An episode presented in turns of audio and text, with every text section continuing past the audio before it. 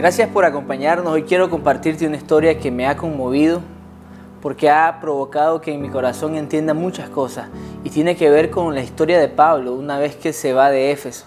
En el libro de los Hechos Pablo les dice y les da la noticia.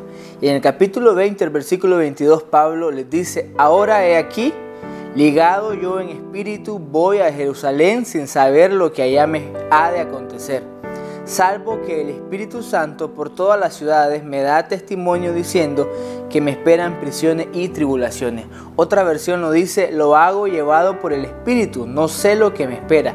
El verso 22. Es importante esto. Pablo lo que está diciendo es, sé que tengo que irme, sé que mi plan es que tengo que hacer la voluntad de Dios. La palabra ligado está unido, está recibiendo una orden de parte del Espíritu Santo y él obedece. Ese es, lo que Pablo está diciendo. Pero lo interesante es cómo Pablo toma esta decisión. Y esto es lo que a mí salta y me llama mucho, mucho la atención a tomar en cuenta en nuestra vida.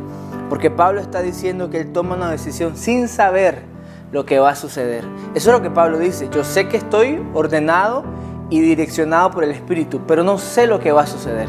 Y el verso 23 dice, sé por algunas revelaciones que creo que me esperan sufrimiento. Y todos conocemos la historia, después de, este viaje Pablo fue encarcelado. Pero lo importante que quiero que puedas ver es que hay cosas que no puedes controlar. Creo que tu salario, creo que tu empresa, creo que la salud muchas veces queremos controlarla. Y ahí fallamos porque si pones a pensar, posiblemente a inicios del 2020 dijiste este año será un año donde tenías planes, pero hoy muchas cosas han cambiado.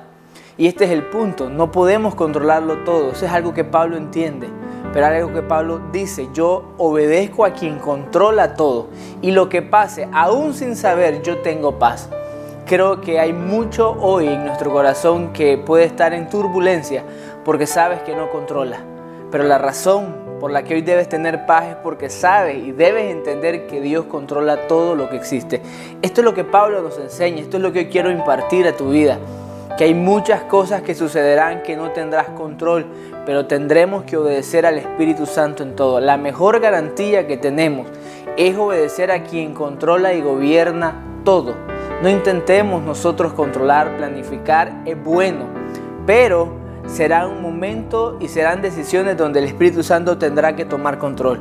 Termino con esto. Salmo 16.8 dice, a Jehová he puesto siempre delante de mí. Es un fundamento. Y el salmista dice, porque está a mi diestra no seré conmovido. La palabra conmovido es, no me voy a inquietar, no me voy a mover, no voy a estar inestable, porque he puesto delante de mi camino a Dios. Creo firmemente esto que nada nos va a conmover, sino que en fe vamos a seguir avanzando como Pablo lo hizo. Que Dios te bendiga, comparte esta palabra.